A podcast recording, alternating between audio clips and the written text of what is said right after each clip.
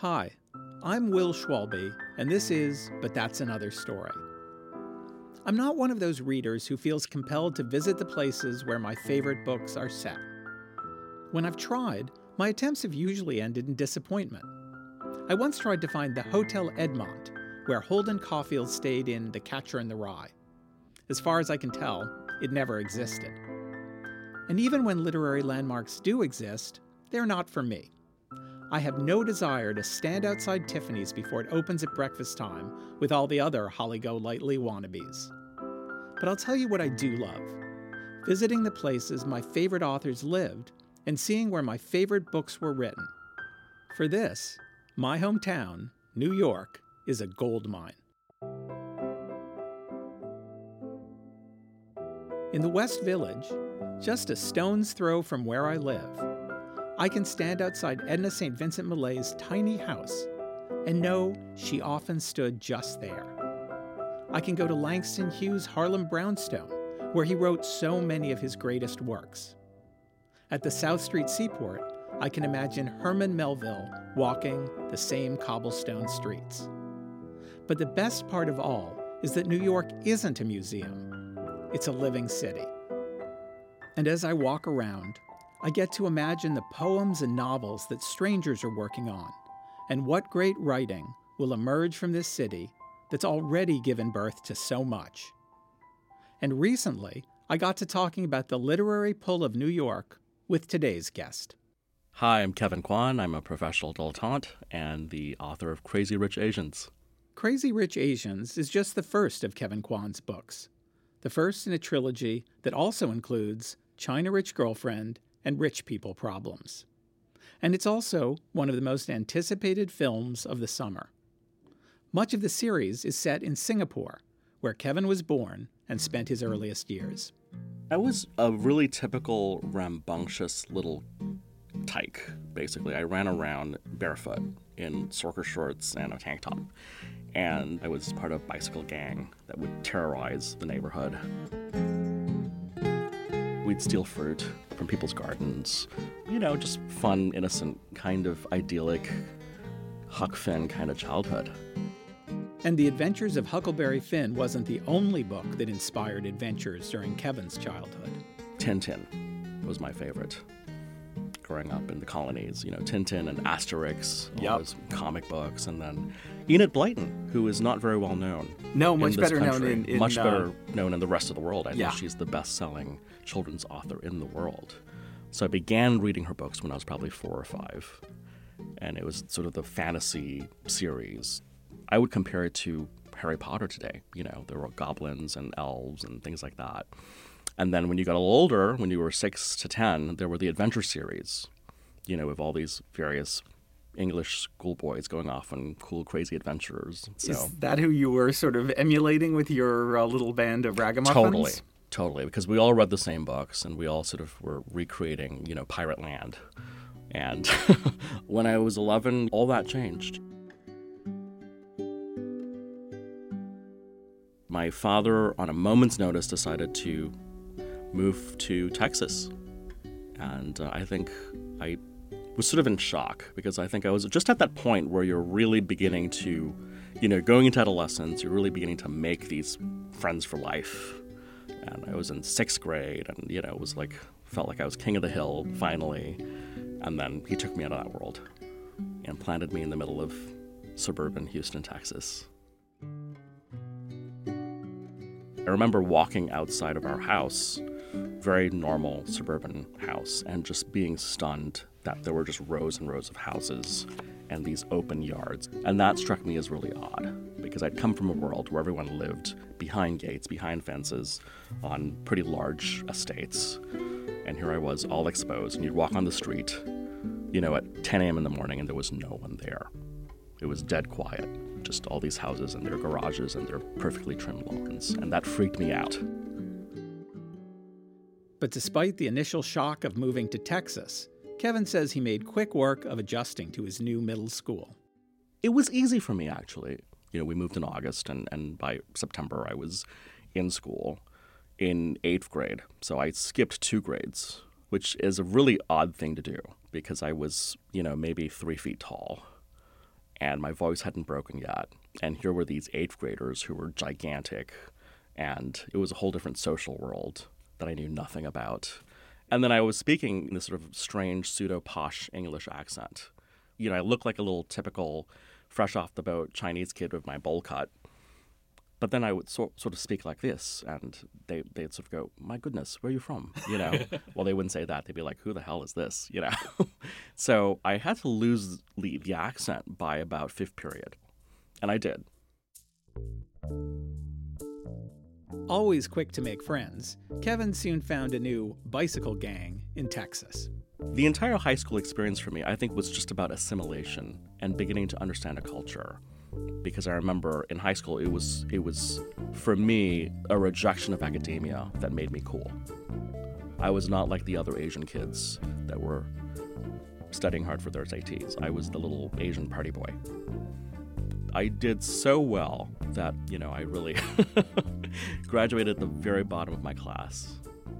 I had fantasies of going to Oxford, but the reality didn't match the fantasy at all. So I, I stayed home, went to junior college, and very quickly realized that slacking off was not going to cut it anymore.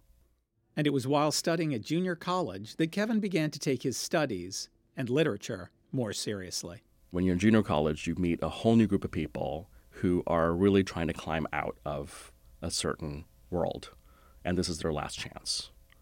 And that was an interesting awakening for me.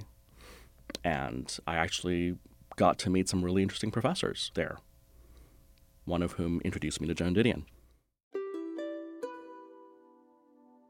She was my English professor. Her name was Dr. Victoria Duckworth. Very cool lady. I mean, she was this beautiful woman with waist long, flowing brunette hair, and she had the cool office and, you know, the cool posters of European movies. And so immediately I gravitated towards her, and she gave me a copy of A Book of Common Prayer. A Book of Common Prayer was Didion's third novel, a sparsely written, incisive story about politics and wealth set in a fictional Central American country. But what stuck with Kevin more than the plot was the surgical precision with which Didion wrote, a style he found himself emulating. I just was just so blown away by her use of language. And so I just wanted more. And then a friend of mine at the time said, Well, you're reading her fiction. That's not her good stuff. You should be reading her nonfiction. And he gave me, if I remember correctly, my first copy of Slouching Towards Bethlehem. When we come back from the break, Slouching Towards Bethlehem sends Kevin down his own path of self discovery.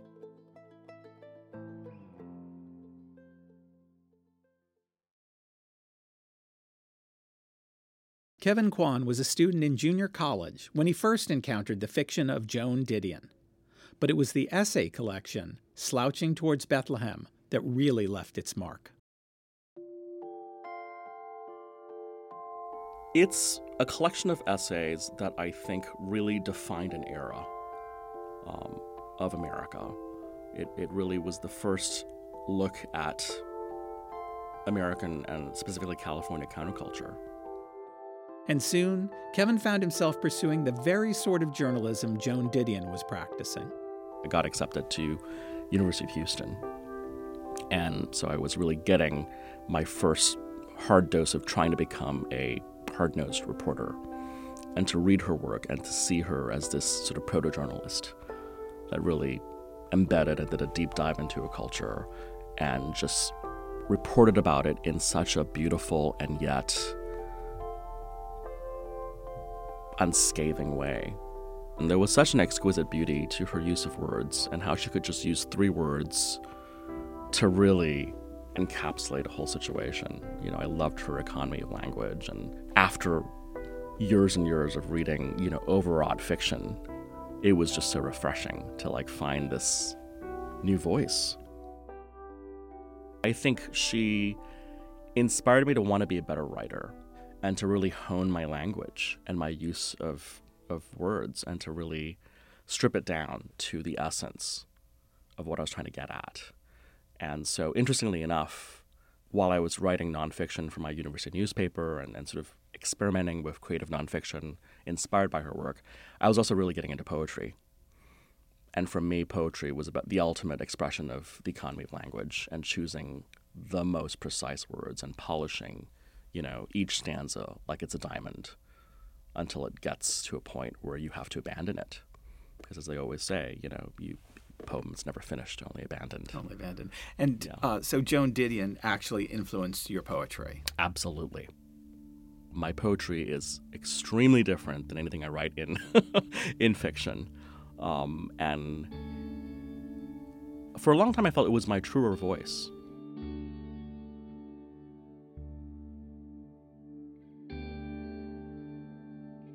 They called me the designer poet What in my poetry group. Because you know I would use words like Armani-esque within a poem, or I would mention Prada. So there was always uh, there was always a design element or a visual element to my poetry that was quite different from what other people were writing at the time.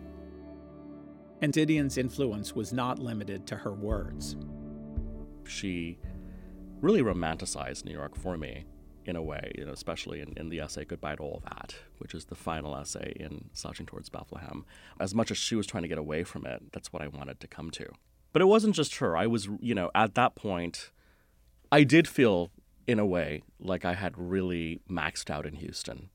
I had written everything I could up to this point that was interesting. I, you know, all the teenage angst, all the young pre 20s stuff was already in my writing, and I just needed to live. I needed to have a different adventure before I could write more.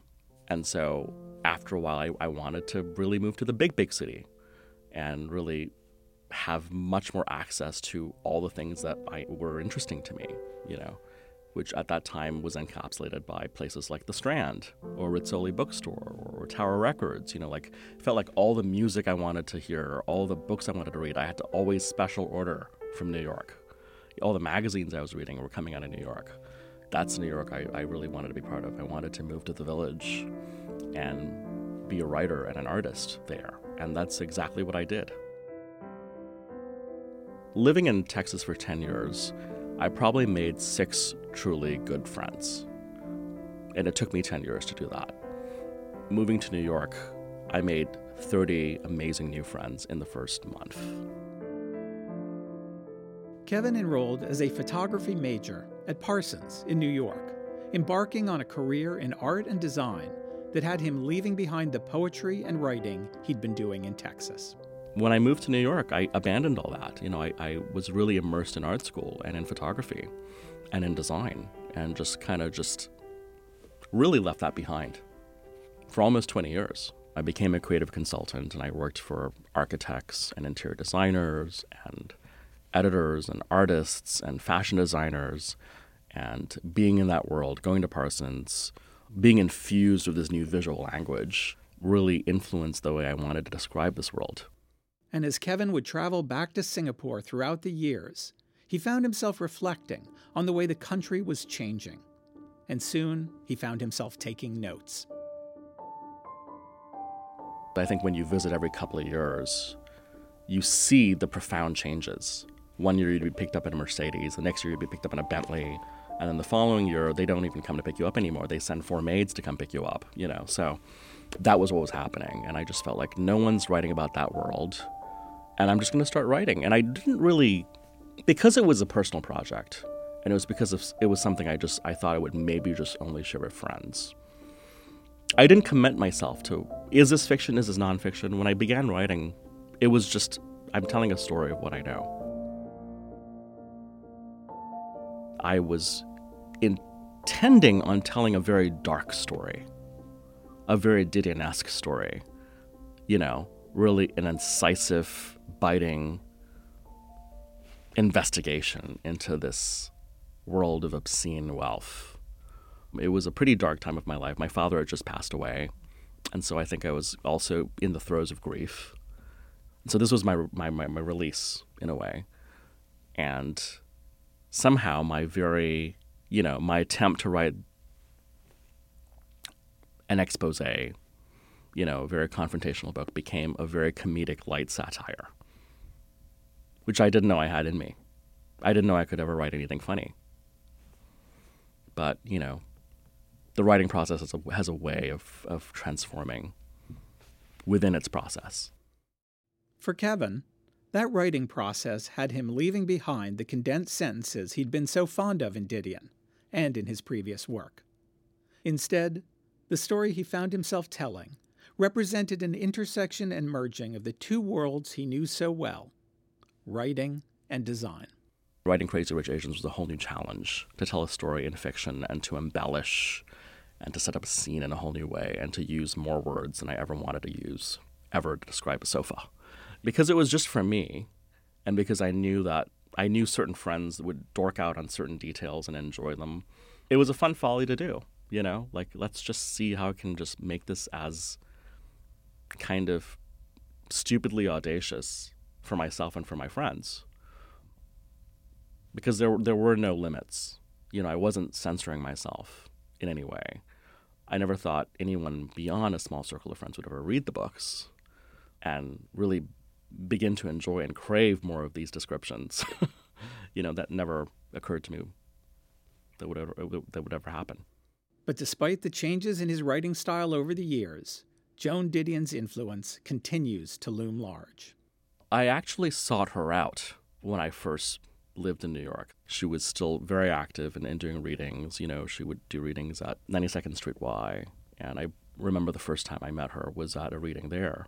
She did the signing afterwards, and there were, of course, all her groupies clustering around her afterwards. And I remember coming up to her, you know, my hands were shaking. I had like three of my hardcover first editions, you know, White Album, Slouching Towards Bethlehem, a Book of Common Prayer for her to sign. And I was trying to find the right profound thing to say to her. I can't remember what I said, but I remember she said something back to me, but she, she was so soft spoken, I couldn't hear what she said and I think that's kind of a classic experience in a way, you know. So that's great. This is like yeah. a Citizen Kane rosebud. Yeah, moment. exactly. It's like, what did she say to me? I will never know. wow. but um, you know, life has a way of coming full circle. My first agency was Janklow Nesbit. So Lynn Nesbit is Joan's longtime agent, and you know, Lynn actually offered very kindly to put us together. And I said, you know what? Sometimes you just want to leave things as a lovely, beautiful myth.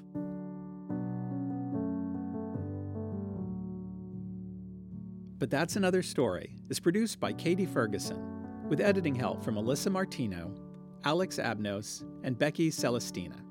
Thanks to Kevin Kwan, Julie Ertl, and Russell Peralt.